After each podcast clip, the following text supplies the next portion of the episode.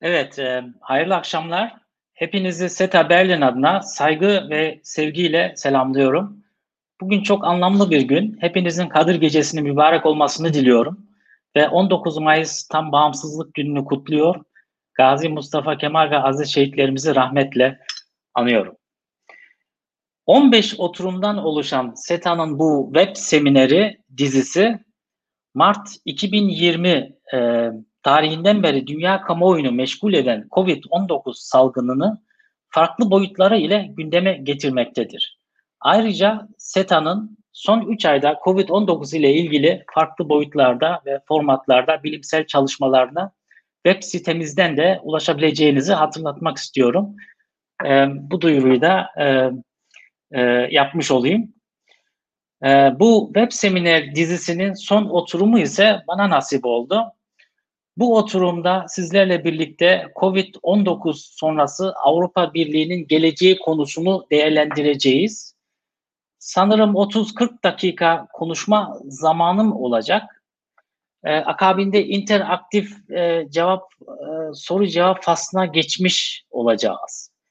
Konuşmamda farklı bir yöntem izlemeyi düşünüyorum. Ortaya dört tane iddia tez atıp bu tezleri destekleyecek argümanlar bulmaya çalışıp interaktif ortamda sizlerden gelen sorularla tartışmaya açacağım. Ee, fazla zaman kaybetmeden hemen başlamak isterim. Covid-19 salgını Mart 2020'den beri küresel boyutuyla dünyayı kasıp kavurmaktadır. Haliyle dünya gündeminin aylardır zirvesindedir. E, bugün itibariyle bu salgında hayatını kaybedenlerin sayısı dünya genelinde 320 bin civarındadır. Enfekte ve hatta yoğun bakımda olanların e, sayısı kat ve kat daha yüksektir. E, sadece insana verdiği zarar boyutuyla baktığımızda Covid-19 salgının dünya gündemini kitlemesini anlamakta belki zorlanabiliriz. Lakin fazla geriye gitmeyeceğim. Son 10 yılda bölgesel savaşlarda hayatını kaybedenleri, yaralananları ve evinden yurdundan kaçmaya zorlananları göz önünde bulundurursak iki haneli milyon insanlardan bahsetmemiz gerekecek maalesef. Lakin muhatap olduğumuz bu salgın ana haber bültenlerinde e, izlediğimiz savaş haberleri gibi değildir. Covid-19 salgını bizleri şahsen etkiliyor. Evimizde, iş yerimizde, mahallemizde, şehirlerimizde takipçimiz durumunda. Dolayısıyla Covid salgını küresel boyutuyla birlikte aynı zamanda her bireyi de yerelde etkiliyor. E, bilirsiniz e, küreselliğin dinamiğini tarif eden bir söylem vardır. Think global, act local. Yani Küresel düşün, yerel hareket et. Nitekim bu söylem tüm salgınlarda olduğu gibi COVID-19 için de geçerlidir. Salgının küresel boyutunun e, hem farkındayız ve hem de yerel ortamda etkisini şahsen hissediyoruz. Global Village dediğimiz küresel köy bağlamında mücadelemizi sürdürüyoruz e, dolayısıyla. Tezlerime veya iddialarıma tezlerime geçmeden önce e, AB ülkelerinin salgından gördüğü tahribatın toplumsal, ekonomik ve siyasi boyutları hakkında tespitlerimi sizlerle paylaşacağım. Covid-19'un AB ülkelerinde insanlar üzerinde direkt etkisine bakacak olursak, biraz önce belirttiğim gibi dünya çapında 320 bin ölen insanın yarısından fazlasının vefatı Avrupa AB ülkelerinde vuku bulduğunu görürüz. Bu da gösteriyor ki e, dünyanın en büyük hotspotu Avrupa Birliği bölgesi olduğudur. Yani belki şaşırtıcı gelebilir. Çünkü Covid-19'un ABD'ye yaşattığı tahribat uluslararası kamuoyunun gündeminde ön planda olduğunu e, görüyoruz. Bu bağlamda sanırım e, Trump faktörü de ağır basmakta. Gündem oluşturma babında. AB ülkelerine, ülkeleri bazında baktığımızda tabii Büyük Britanya'yı burada e, Brexit'ten dolayı dışında tutuyorum. E, orada e, ölü sayısı 35 bin günümüze kadar civarında. İtalya'da 32 bin. E, Fransa'da e, 29 bin. E, İspanya e, 28 bin, Belçika 9, Almanya 8 e, milyon ölüm e, yaşadı. Toplam AB ülkeleri ile birlikte COVID'den ölenlerin sayısı 165 bin civarında. Bu da demektir ki dünyada COVID-19'dan vefatların yarısından fazlası AB ülkelerinde vuku bulmuş. Lakin rakamlara daha dikkatli bakmamız gerekiyor. AB ülkelerinde vaka sayısını vefat sayısı ile orantılı şekilde değerlendirirsek Almanya göze çarpıyor. Vaka sayısı 170-60, 176 bin lakin vefat sayısı 8 bin. Fransa'nın vaka sayısı 180 bin ama vefat sayısı 28 bin. Yani Fransa'nın Almanya ile benzer vaka sayısı olmasına rağmen 3,5 katı fazla vefatı var. Kat fazla vefatı var. Yani İtalya ve İspanya'nın vaka ve vefat orantıları Fransa kadar vahim olmasa da iç açıcı değil. Bu durum AB ülkelerinin sağlık sisteminin benzer düzeyde olmadığının güçlü bir ibaresi olduğunu düşünüyorum. Her halükarda Fransa, İspanya ve İtalya'nın sağlık sistemi ve özellikle yoğun bakım üniteleri artan hasta sayısı karşısında yetersiz kalmıştır.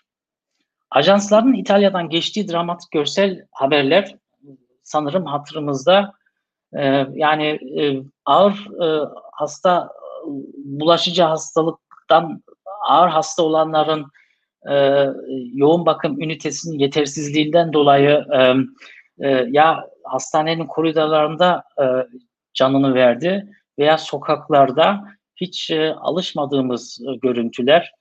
E, lakin Almanya'da durum farklı cereyan etti. E, yani şey olarak e, yani İtalya'ya tam e, e, e, tezat oluştur, oluşturma babında söylüyorum. Almanya'da sağlık sistemi köklü ve e, e, e, ve sa- sağlam bir zemine oturmuş durumda. E, sanırım dünyada e, ilk 5 ülke arasında 100 bin e, rakamları tam şey, şey demeyeceğim ama 100 bin insan başına e, 25 e, e, yoğun bakım ünitesi düşüyor. Bu yüksek bir rakam ama bunu geçen bir ülke daha var tahmin edebilirsiniz Türkiye 60 bin civarında. E, dolayısıyla e, yani şimdiden söyle, söyleyebiliriz yani bu konuda e, sağlık sisteminin e, e, e, resilient olmasından dolayı yani sağlam olmasından dolayı direnişli olmasından dolayı e, Al, e, Almanya ve Türkiye e, burada ipi göğüslüyor e, e, diye e, iddiada bulunabilirim. Covid-19 hastalığın salgına evrilmesi ile Avrupa Birliği'nin kurumsal mevcudiyetine ilk darbe üye ülkelerin ulusal yaptırımları ile geldi. Almanya ile birlikte bazı üye ülkeler kendi iç tedarikini sağlamak için COVID-19 ile mücadelede gerekli e, önleyici ve koruyucu tıbbi malzemeleri için ihracat yasağı getirdi. Schengen'den sonra e, uygulamasından sonra ilk defa AB ülkeleri arasında ihracat yasağı oldu. oldu. Yani ortalıkta karıştı. Örneğin Fransa İtalya'ya giden İtalya'nın çok e, acil ihtiyacı olan e, e, tıbbi malzemelerin adresine ulaşmasını engelledi. E, çok ciddi bir e, e, e, protestolar oldu e, İtalya'da Fransa'ya karşı, Avrupa Birliği'ne karşı genelde. Benzer durum Avusturya yaşadı. Almanya'da satın aldığı e, e, koruyucu maskeler ve sanırım solunum cihazları e, e, Alman sınırında e, Almanlar tarafından el konuldu. Sonradan bir çözüm buldular. Nitekim lakin e, bu vukuatlar oldu.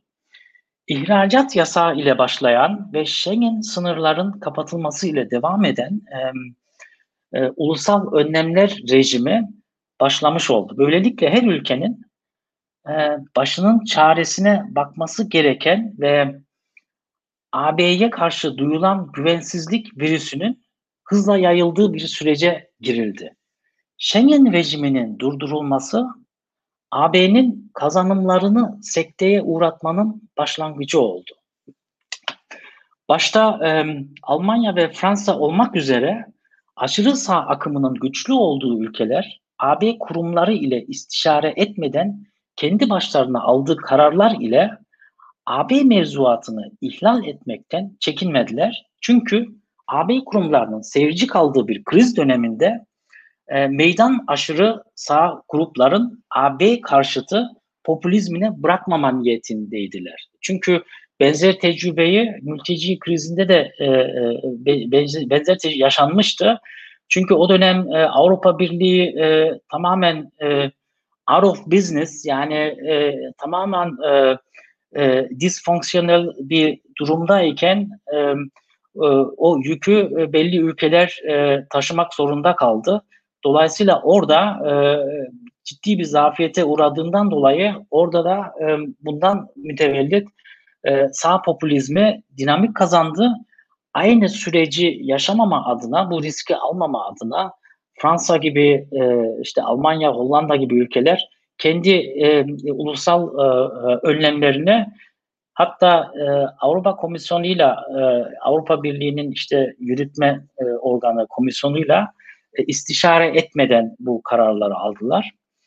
E, ulusal zeminde AB ülkelerinin ülkelerin COVID-19 ile mücadele kapsamında aldıkları kararlar ve uygulamalar toplumsal hayatı derinden etkiledi. Yani COVID-19 mücadelenin temel stratejisi salgını yavaşlatma ve bireylerin izolasyonu oldu. Bu her e, ülke sadece Avrupa ile Avrupa'ya has bir durum değil. Yani aklın yolu birdir. E, tüm salgınla mücadelenin ülkeler Avrupa, Avrupa dışında, Amerika'da, e, Asya'da e, bu tür bir strateji izledi. Yavaşlatmanın gayesi, yani bu temel strateji yavaş bireylerin izolasyonu demiştik. E, e, gayesi salgının yayılmasını uzun vadeye yayarak zaman kazanmaktı. Böylelikle sağlık e, e, sistemini yıpratmamak ve COVID-19'a karşı aşının geliştirilmesine zaman tanımaktı. Ulusal zeminde uygulamalar bireysel ve toplumsal kısıtlamaları beraberinde getirdi. Yani hepimizin bildiği ve her, her yerde olduğu gibi toplanma yasağı, büyük kitle toplantı, e, toplantıları, yürüyüşler, e, spor faaliyetleri, konserler yasaklandı. Dışarıya çıkma yasağı veya kısıtlama getirildi. Okulların, ibadethanelerin, restoranların, alışveriş ve eğlence mekanların kapatılması e, söz konusuydu. Ve tabii ki seyahat yasağı geldi. Yasak ve kısıtlamalar son haftalarda hafifletildi. E, çünkü e, bir iyileşme söz konusu. Artık enfekte olanların sayısı düşmeye başladı ve tabii ki bundan e, ya e, bu, bunun üzerine baskı arttı. Özel sektörün baskısı, işte e, Futbol Federasyonu baskısı, diğer e, baskı grupları e, yani toplumun her e, bölümünden bu konuda e, ikna etmeyi başardı. Lakin ulusal seviyedeki siyasi karar alıcılar teyakkuz halinde olduklarını mütemadiyen hatırlatmaktalar. Yani salgının tekrar dinamik kazanması durumunda yasak ve kısıtlamaların e, tekrar uygulanacağı aşikar.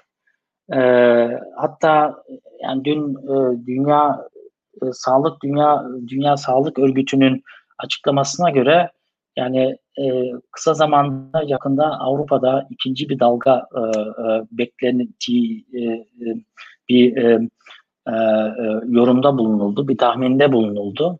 Lakin e, bu hafifletmelerin e, e, yani, tekrar e, bir e, e, ortadan kaldırılması iki konuya bağlı. Birincisi ikinci dalga meselesi, e, ikinci, birincisi bu, ikincisi de e, e, replication factor dediğimiz yani bulaşı, bulaşıcılığın e, nasıl çoğul, çoğul, e, e, çoğaldığı faktörü e, dediğimiz bu R factor. E, Almanya'da bu aralar e, Avrupa'nın orta ortamın o, şey o, o yani e, averajda e, 0,85 civarında yani 10 kişi 8 kişiye bulaştırıyor. E, ilk e, pandeminin başladığında çok yüksekti. 1,5, 1,8, 2'lere kadar çıkmıştı. Yani her 10 kişi en azından 10-15-20 kişiye e, bulaştırıyordu. Ama bunu altında tutmaya çalışıyorlar. E, faktör 1 olduğu sürece e, e, yayılma e, söz konusu değil bir stagnasyon var. Onun altında ki e, e, rakamla şey düşmesi de e, salgının e, e, zamanla e, e, küçülmesi azalması e, e, e, bağlamına geliyor. Toplumsal hayatın durduğu bir süreçte ekonomik tahribatlar kaçınılmaz oldu ve her geçen gün ulusal ekonomiler daha da kötüye giden bir negatif trend yakalamış duruma düştü. Avrupa Birliği ülkelerin ekonomisi bu yılın ilk çeyreğinde ortalama 7,5 e, ve 8 arası e, küçüldü. Bunu e, rakamlar hafta başı açıklandı. İş dünyasında küresel şirketlerden küçük işletmelere kadar ciddi ekonomik zararlar söz konusu. Bunların tabi detaylarına girmemize gerek yok. Hepimiz tahmin edebiliyoruz. İşsizlik oranları yükseldi. İşçiler tam vardiyeden kısa vardiya mesaiye geçmek zorunda kaldı. Yani maddi sıkıntılar da beraberinde başladı. Gelir azaldı. Kısıtlamalardan dolayı ulusal tüketim de geriledi. Ee, insanlar tabii e, e, rahat alışveriş e, yapamadı ve işte bu kriz döneminde e, genelde tasarruf eğilimli oluyor insanlar genelde. Yani tüm indikatörler AB ekonomisinin önümüzdeki 2-3 e, yıl zaman diliminde resesyon döneminden geçeceği yönünde. Yani bunun e, işte sene sonunda %8 mi olur, %9, 11, 12 veya düşer mi? O biraz da o ikinci dalga ve bundan sonraki e, e, salgının seyrine de biraz bağlı. Alınan önlemler de o şekilde tabii ki. Ulusal hükümetler salgının ulusal ekonomisine etkileriyle mücadele bağlamında acil ekonomik destek paketleri devreye soktular. Bu sefer de AB Avrupa Birliği ile istişarede bulunmadılar. Yani e, bu trendin e, şeyi görüyoruz. Yani e, üye ülkeler e, ulusal e, çapta kararlar ve uygulamalara geçiyor ve e, bunu önden istişare etmiyorlar. Çok hassas konularda e, görüşmeler, telefon konferanslar, video konferanslar oluyor ama yani e, bir genel e, bir e, bağlamda kararların e, e, genel e, çerçevesini e, çok ciddiye almıyorlar veya almadılar. Yani en azından iletişim o konuda istişare ve koordinasyon e, eksikliği söz konusu. Kendi öz kaynakları ile bunu yapmaya e, başta yani yapamayan e, başta İtalya ve İspanya olmak üzere e, ekonomisi zayıf olan ülkeler ekonomik çöküşü durdurma hedefiyle Avrupa Birliği'nden maddi yardım talebinde bulundular. Yani bu Nisan'ın ortalarında sonuna doğruydu. E, AB'nin içerisinde ekonomik krizlerin önlenmesi için e, çözüm bulma arayışı noktasında geç kalındı ve birliğin iç anlaşmazlığının tekrar gözler önüne serildiğini gözlemleyebiliyoruz. İtalya, Yunanistan ve e, İspanya gibi ülkelerin zayıf ve kırılgan ekonomilere sahip olduklarını da tekrar hatırlamış olduk. Aslında tüm AB ülkeleri dayanışma ve birlik çağrısında bulunsa da ekonomik durumu iyi olan ile iyi olmayan ülkelerin karşı karşıya geldiğini söylene e, geldiği söylenebilir. Anlaşmazlığın nedeni AB ülkelerine nasıl bir ekonomik yardım bulması gerektiği sorusudur.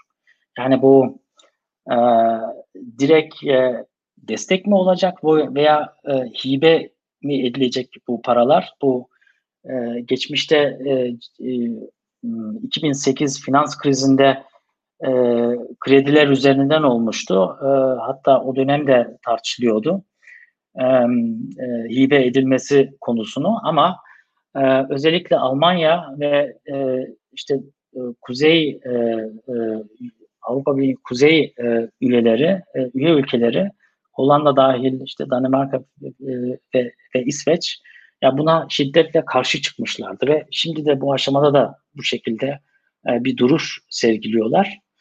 Almanya, Hollanda ve Avusturya ülkeler birliğin önceden kurmuş olduğu e, yani burada bir yol bulundu aslında. E, kurmuş olduğu Avrupa İstikrar Mekanizması'nın kullanılmasını talep ediyorlar şimdi.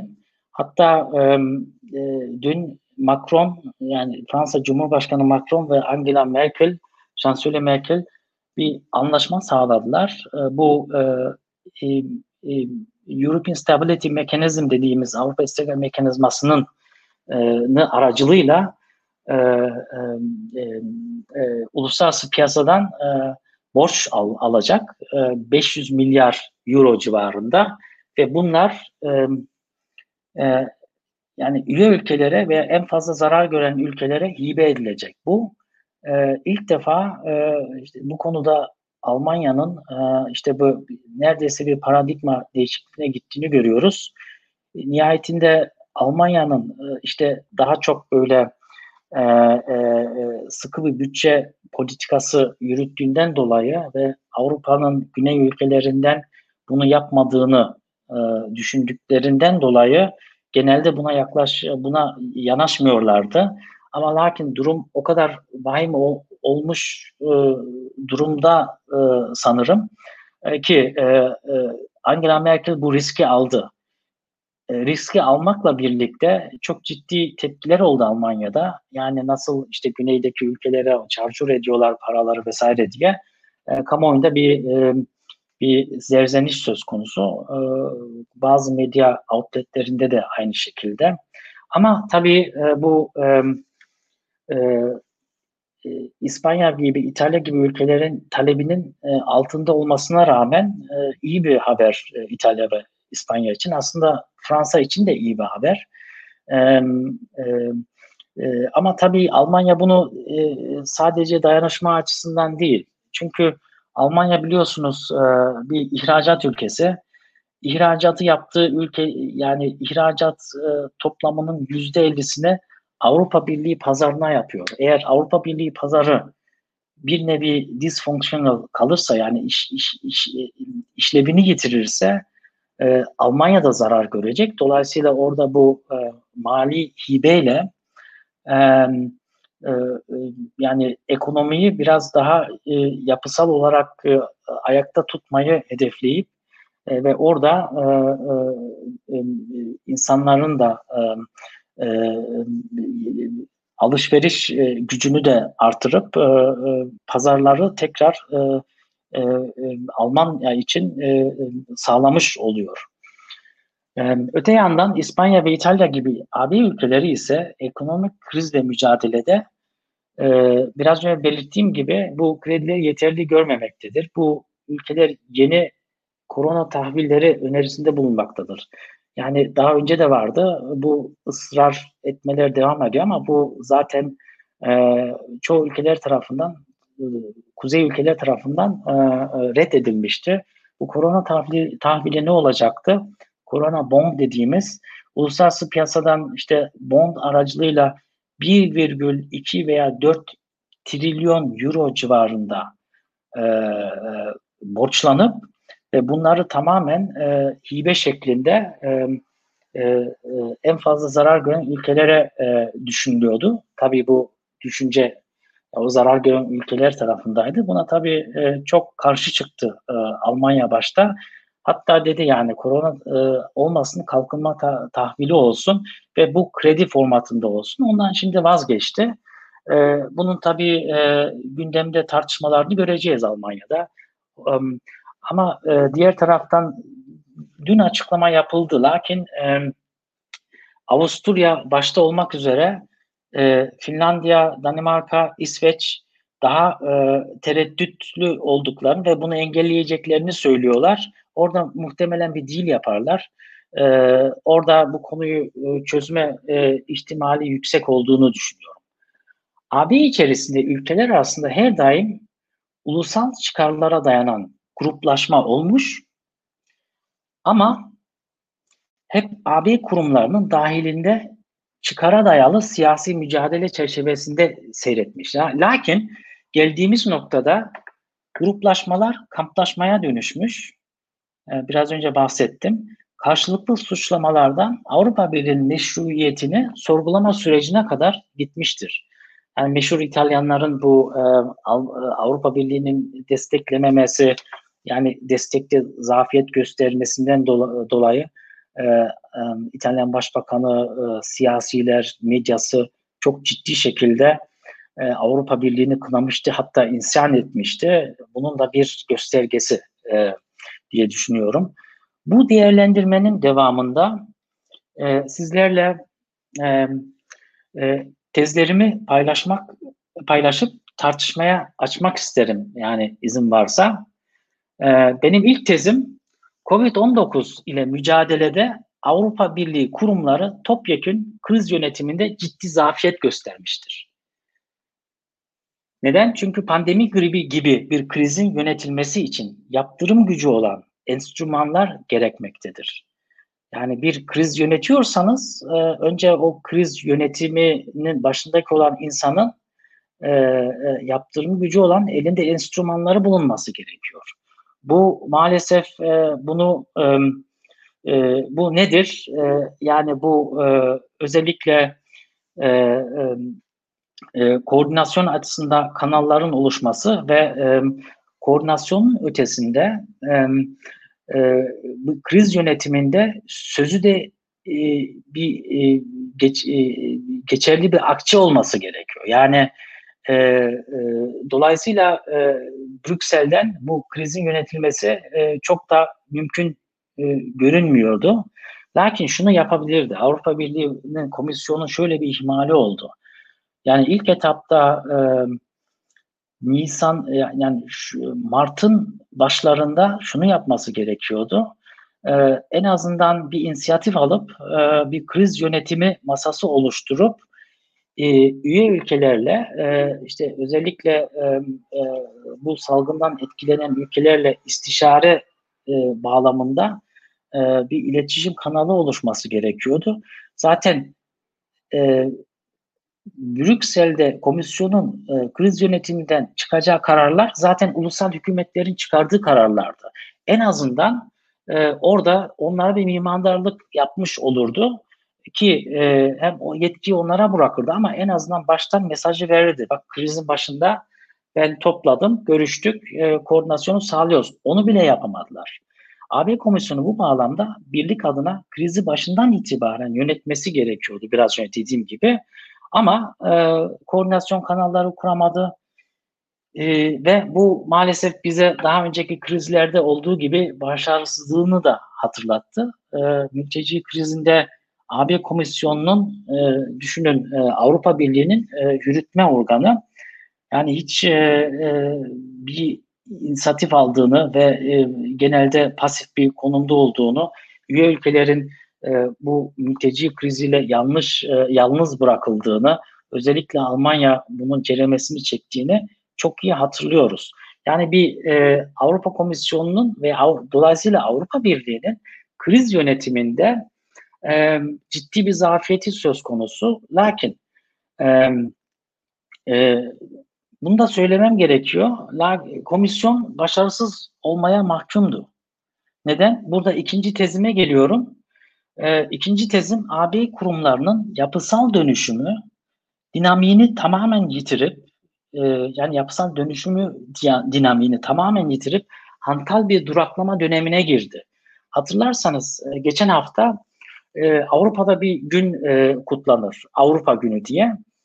E, yani çok da fazla sahiplenilmez çünkü e, hiçbir Avrupa ülkesinde bir resmi bir tatil günü değil. Avrupa'da tek bir ülkede tatil günü. O da e, e, Kosova'da. Onlar tabii biraz önden Avrupa Birliği ile ilişkileri e, e, rayına oturtmak açısından böyle e, sembolik bir e, girişimde bulunmuş sanırım. E, Avrupa Birliği geçen hafta 70 70. E, yıl dönümünü kutladı. Yani neyle başladı? Schuman Deklarasyonu'yla. Ne oldu? O zamanlar ilk e, işte İkinci Dünya Savaşı'ndan e, e, tahribatından e, sonra, İkinci Dünya tahribatından sonra iki eceli düşman Fransa ve Almanya daha önce Birinci Dünya Savaşı'nda da savaşmışlar. Ondan önce sayısız savaşlar olmuştu. Artık bir bir barış inisiyatif çerçevesinde artık bir bu konuya e, e, e bu işte barışın ve iki ülkenin yani barışla işbirliği konusunu deklarasyonunda e, açıkladı. Ondan sonra zaten Adenauer de Gaulle ile birlikte orada ilk adımını attılar. Avrupa Kömür ve Çelik Topluluğu'yla yani bir işbirliği platformu oluştu. Ardından ikinci aşamada biraz daha e, sonra Avrupa toplulukları e, e, vuku buldu. Yani Roma Antlaşması, Avrupa Ekonomik Topluluğu e, Anlaşması'dan dolayı biz buna eskiden AET derdik. Yani burada e, genç izleyiciler belki bunu hatırlamaz ama biz hep AET derdik. E, yani e, e, a, AB demezdik yani. E, şimdi burada e, kurumsal e, kurumların Avrupa Birliği'nin kendi yapısal dönüşümü e, çok iyi bir şekilde ilerledi. E, neden ilerledi? Çünkü orada bir hedef vardı. E, hedef e, dünyanın en e, işte e, dünyada e, herkese örnek olup bir e, bir dünyanın en e, e, önemli barış projesi haline geldi Avrupa Birliği ve bunu bir supranasyonal e, organizasyona devşirip bir nevi bir devlet olmasını sağlamaktı. Bu bağlamda biliyorsunuz Avrupa Birliği'nin e, Maastricht Anlaşması, Avrupa Birliği Anayasası ve Lisbon Anlaşması ile birlikte bir nevi bir devlet e, formasyonuna e, e, geldi. Yani bir evrilmeye başladı. Mesela yürütmesi yani yasaması var, e, yargısı var, yürütmesi var. E, e, komisyon yürütme, Avrupa Birliği Komisyonu yürütme fonksiyonunda e, yasama fonksiyonu Avrupa Birliği Konseyi e, üstlenmekte, Avrupa Parlamentosu ile birlikte ve yargıda Avrupa Adalet Divanı ile e, e, vuku buldu. Dolayısıyla aslında yapısal olarak baktığımızda karşımızda bir devlet yapısı var. Ama bu devlet yapısının e, e, işlemediğini görüyoruz. E, bunu zaten e, Avrupa Parlamentosu hezeyanlarından anlıyoruz. E, genelde yetkisinin olmadığını, her şey AB konseyi yani devlet başkanları tarafından e, yönetildiği, e, bütçenin çok böyle transparent, şeffaf olmadığı, yani Avrupa e, Birliği'nin Sayıştay'ının doğru dürüst çalışmadığı, çünkü bütçenin harcamaları takip ettiğinde çok usulsüz harcamalar olmasına rağmen siyasi baskıdan dolayı Sayıştay bunların üzerine gidemedi.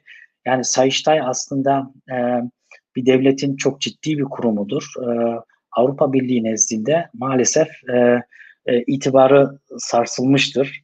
E, aynı şekilde Avrupa Adalet Divanı şimdi e, yeni bir e, gelişme oldu Almanya'da ama genelde e, başka ülkelerden de geliyor. Alman e, bildiğimiz üzere işte üye ülkeler kendi e, ulusal e, yetkilerini, yasama yetkilerini e, e, yani bir e, bağımsızlık ve e, yetkilerini transfer etti Brüksel'e. Ama buna rağmen Alman anayasasına göre e, bazı ihlaller olduğunda e, Alman Anayasa Mahkemesi ya Avrupa Adalet Divanı'nın kararına rağmen e, farklı bir karar verebiliyor. Şimdi öyle bir e, bir çelişkili bir durum söz konusu. Çünkü e, Almanya'da e, bu e, hakları transfer etmesiyle birlikte en üst mahkeme olarak Avrupa Adalet Divanı kabul etmiştir. Burada bu süreç devam ediyor. Yani aslında karşımızda bir devlet e, e, formasyonda olan ama nihai bir devlet olarak hareket etmeyen bir yapı var. E, yapısal dönüşüm dinamini tamamen yitirdiğini söyledik. Bu yitirmesinin sebebi aslında e, aslında çok iyi gidiyordu. E, e, Sovyetler Birliği'nin dağılmasından sonra biliyorsunuz e, kademeli e, olarak e, üye sayısı arttı. Şimdi 27 üyesi var Avrupa Birliği'nin. E, burada e, e, yeni gelen ülkeler genelde e, bağımsızlığını yeni yeni e, yeni e, kazanmış ülkeler. Onlar biraz tabii ki yine formalite gereği bazı yetkilerini e, milli yetkilerini devrettiler. Lakin çok sıkıntılı bir süreç yaşandı ve e, burada şunu gördük. E, yani Avrupa Birliği'nin e, devletleşmesi, supranasyonal bir örgüt olarak devletme, devletleşmesinin e, ruhuna çok fazla uymadı. Macaristan, Polonya, diğer ülkeler, Çek Cumhuriyeti e, bunlar. Sebebi de açık ortada. Yani onlar daha çok böyle e, e, ülkenin milli duruşuna daha da sahip sahiplenmeye çalışıyorlar. Dolayısıyla şurada şunu görüyoruz. Avrupa Birliği'nde e, genişleme ile derinleşme arasında bir denge tutturulamadı. Yani kontrolsüz bir e, bir e, e, bir üye e, gelişim gelişimi olduğunda büyük bir yapı oldu ve e, biliyorsunuz bazı çok önemli kararlar e, çoğu kararlar e, e, konsensus e, e, formatında alınıyor. Yani bir ülke üye ülke itiraz etse o şekilde e, e, e, karar alınmıyor. Dolayısıyla çok ciddi şekilde e, bağlanmış durumda. Yani dolayısıyla e, geldiğimiz noktada Avrupa e, Birliği genişlemesi frenledi. Ve baktığımızda üçüncü tezime bakacak olursam e, AB'nin kuruluş hedefinde barış, refah ve dayanışma vardı. Lakin yerini ulusal rekabet, çıkar, bencillik ve üye ülkeler arasında kutuplaşmaya bıraktı. Bunu her alanda görüyoruz. Sadece bu um, e, Covid-19 salgında değil, mülteci e, konusunda da gördük. Herkes birden yani hatırlarsanız Avrupa'yı kale olarak e, e, görüyorlardı. E, bir nevi işte e, mültecilerden, diğer tehlikelerden korunma e, e, hedefiyle. Aslına baktığımızda karşımızda e, e, e, küçük küçük kaleler oluştu. Yani bu salgınla birlikte ondan önce mülteci hususunda da biliyorsunuz Dublin 2 e, formülüyle aslında e, ya e, mülteciler e, e, adil bir şekilde dağıtılacak ülkeler veya o ülkeler almayan ülkeler maddi e, e, tasarrufta bulunacaktı. Her ikisi de olmadı. Yani alınan kararlar bile e, e, uygulanamadı maalesef. Dolayısıyla bu e, bu kutuplaşma e, e, kuzey ülkelerle e, e, e, güney ülkeler arasında görüyoruz. Birisi e, işte ne diyor? E, işte dayanışma e, eksikliği var e, kuzey ülkelerinde. Batılı e, kuzey ülkelerde işte onlar zaten sağlık sistemini e, geliştiremedi. İşte yeraltı organize suç örgütlerine bıraktılar. Dolayısıyla e, mahvettiler e, sağlık sektörünü. Bu tür e, e, e, iğnelemeler, e, meydan okumaları, hesaplaşmalar sürekli gündemde. Yani bu da bir parçası. Yani aslında e, Schuman Deklarasyonu'nda bu dayanışmanın aslında bu yegane hedefi barış, refah ve dayanışmanın olduğu e, düsturlara e, uyulmuyor. E, kutuplaşmaya gel, gelinirse yani kutuplaşma şöyle e, e, bu e, açıkça bir meydan okuma e, for, formatında da olmuyor. Mesela biz iki ülke Fransa ve e, Almanya çok yakın istişare eden, çok beraber çalışan, koordinasyonlu çalışan ülkeler çoğu konularda farklı e, e, farklı e, e, yani tezat pozisyonlarda e, bulunuyorlar. Mesela Rusya ile Almanya'nın anlaşma sağladığı e, e, e, e, şey kuzey akımı, ikinci kuzey akımı konusunda çok ciddi eleştirilerde bulundu Fransa, e, Almanya ve bulunuyor da bir taraftan işte ambargonun orada e, e, Almanya tarafından işte ihmal edildiğini veya işte Doğu Avrupa ülkeler yalnız bırakıldığını Almanya tarafı dayanışma olmadığını diyor. Diğer taraftan Putin'le flört ediyor. Yani kendi ticari ilişkilerini geliştirmeye çalışıyor. O, da bir tezat içerisinde. Ayrıca farklı alanlarda var. Mesela Almanya'nın çok e, e, sağlam bir e, bütçe politikası yani siyah sıfır dediğimiz borçlanmamaya dayalı 5 senelik bir bir tasarruf bütçesi e, e, çok şiddetli bir şekilde Macron tarafından e, yani hedef alındı. Çünkü Avrupa Birliği'nin büyümesini daha fazla Almanya'nın borçlanıp e, ve yatırım yapmasını veya işte diğer ülkelerle ilişkileri, ticari ilişkileri daha geliştirmesini konusunda engellediğini söyleyerek ülkelerin kendi ülkesinin de dahil bundan zarar gördüğünü, orada çok ciddi hesaplaşmalar oluyor bazen kapalı kapılar ardında. Libya konusu tabii ki e, e, çok önemli bir konu. Berlin konferansında e, e, e, farklı pozisyonlar e, söz konusuydu. Hatta İtalya Fransa arasında. Dolayısıyla e, üye ülkeler arasında kutuplaşmalar e, e, ciddi boyuta ulaştığını görüyoruz. E, e, ve bu da benim e, e, dördüncü tezime getiriyor. Dördüncü tezimde Avrupa Birliği uluslararası kriz ve çatışmalarda ciddi alınması gereken bir küresel aktör olma hedefinden uzaklaştı. Önce şunu söyleyelim. Neden uzaklaştı? Çünkü e, küresel aktörün olarak muhatabı kimler? Devletler. Rusya, Çin, Hindistan, Türkiye, işte e, Nijerya, e, e, neyse işte. Dolayısıyla e, tek sesle e, konuşmuyor Avrupa Birliği. Avrupa Birliği'nin tek e, e, odaklandığı bir dış politika stratejisi yoktur. Dolayısıyla Avrupa Birliği'nin e, dışarıya yönelik e, müşterek ve e, beraber e, adım attığı konular e, e, soft konulardı. İnsani yardım konusu. O konuda hiçbir üye ülkesi hayır diyemez. Yani hayır dersen bad guy olursun. Dolayısıyla daha e, e, can alıcı Suriye politikası gibi Suriye e, pozisyonunda işte Libya konusunda, Rusya e, konusunda, e, um, Avrupa e, şey ABD konusunda çok farklı dengeler söz konusu. Doğu Avrupalı ülkeler Rusya'dan korktuğu için daha transatlantik ilişki babında sıkı tutmaya çalışıyorlar. Avrupa Birliği'nin e, işte Polonya e, gibi ülkeler e, e, e, Almanya'ya bazen kafa tutuyorlar. Rusya ilişkilerini e, ticari alanda geliştirip e, işte Ukrayna konusunda e, farklı görüşler var. Yani gördüğümüz kadarıyla Avrupa Birliği e, küresel e, aktör olma hedefinden uzaklaşmasının sebebi sadece bu değil. Aynı zamanda elinde olan araçlar yok. Yani eğer küresel aktör olacaksan bölgesel krizlerde de e, mevcudiyetini sağlayacaksın.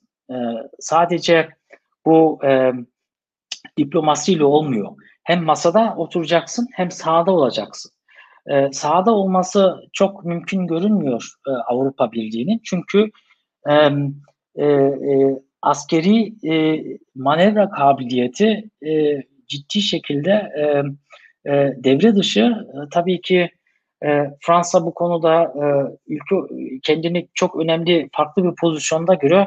Asimetrik bir e, bir pozisyonda yüksek olarak e, görüyor. Hem e, Birleşmiş Milletler'in e, Güvenlik Konseyi üyesi hem de nükleer güç. Zaten e, geçenlerde yani geçen dediğim bir buçuk iki ay önce tam yanlış hatırlamıyorsam artık dedi Avrupa'da Avrupa'da Amerika'nın nükleer opsiyona ihtiyacımız yok dedi. Ben dedi Fransa olarak Avrupa Birliği'ni koruyabilirim dedi.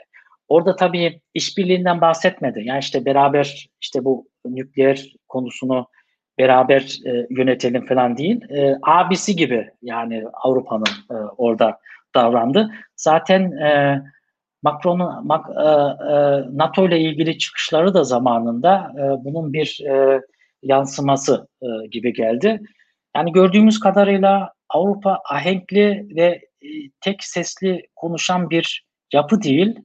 E, e, bir devlet formasyonunda e, şeklen olsa da e, icraten e, değil. E, kendi içinde e, e, işte kutuplaşmalar yaşayan bir e, e, yapıya büründü. Bu mülteci kriziyle başladı.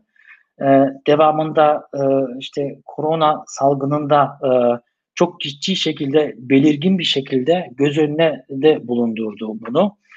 E, şimdi ben şunu söyleyeyim, yani bu e, belki çok e, ciddi bir iddia olacak. Eğer Macron ve Merkel'in bu kararlaştırdığı bu Avrupa e, stabilite e, mekanizmasının dan e, e, e, o 500 milyar euro krediyi e, diğer ülkelerin engellerini kaldırmaması durumunda o şekilde e, hibe edemeyecek.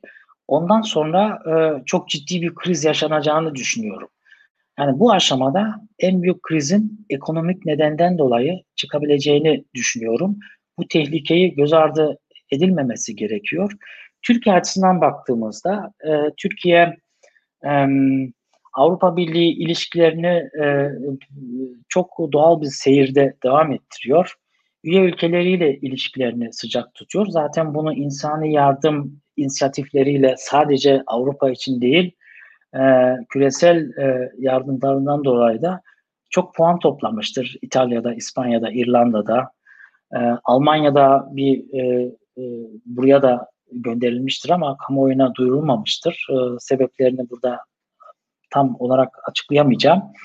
E, e, e, güvenlik alanında e, Türkiye özellikle İtalya, Almanya ile e, e, Libya konusunda çok yakın işbirliğine gidebilir. Hatta bundan sonraki süreçte salgın alan, alanda ciddi, farklı alanlarda işbirliği bağlamında e, üye ülkelerle özellikle Almanya ile bir takım işbirliği formatları oluşturup e, kendi e, yolunda devam eder diye düşünüyorum. Ama önümüzde sıcak hafta ve e, aylar bekliyoruz Avrupa Birliği'nin geleceği hususunda. Ben isterseniz burada e, e, e, susmayı eyleyeyim ve e, e, yani sorular falan varsa konuyla ilgili açıklamalar da getirebiliriz. Aha, bayağı birikmiş sorular, evet. Ee,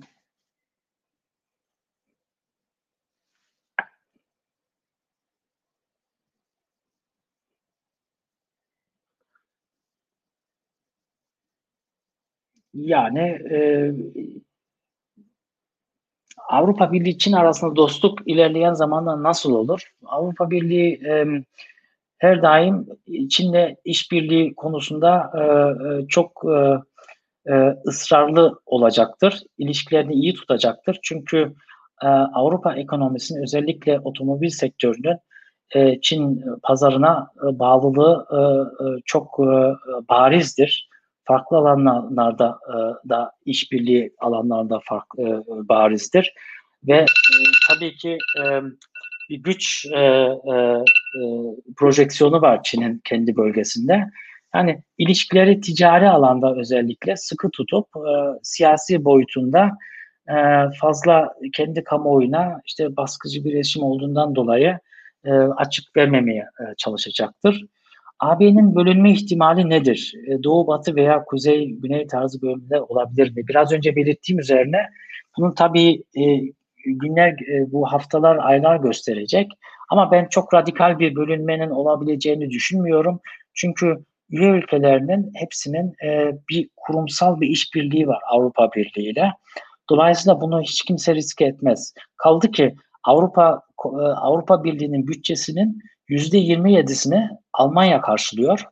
Yani orada neto e, bir ödeme ya, yapan ve oradan faydalanan e, ülkeler bunu e, çok e, e riske atma, atma, at, atmayacağını düşünüyorum e, Avrupa Birliği ile e, çok farklı kurumsal işbirliğinin ticari alanda, ekonomik, sosyal alanlarda çok geliştiğinden dolayı burada e, e, bir e, yani bir kısa zamanda bir işte dağılma olacağını düşünmüyorum. Şu olabilir.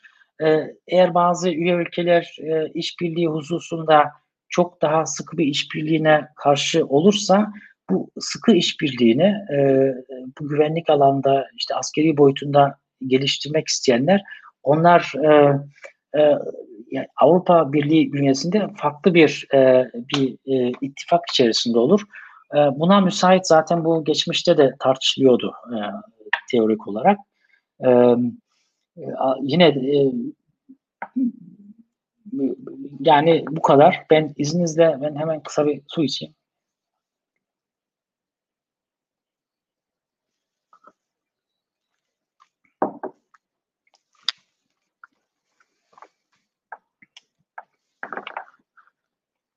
Sanırım e, yani diğer e, şeylere bakıyorum sorulara çoğunu e, cevapladığımı düşünüyorum. E, yani e, aslında e, saat de ilerledi. E, isterseniz burada daha fazla soru yoksa artık programı kapatabiliriz diye düşünüyorum.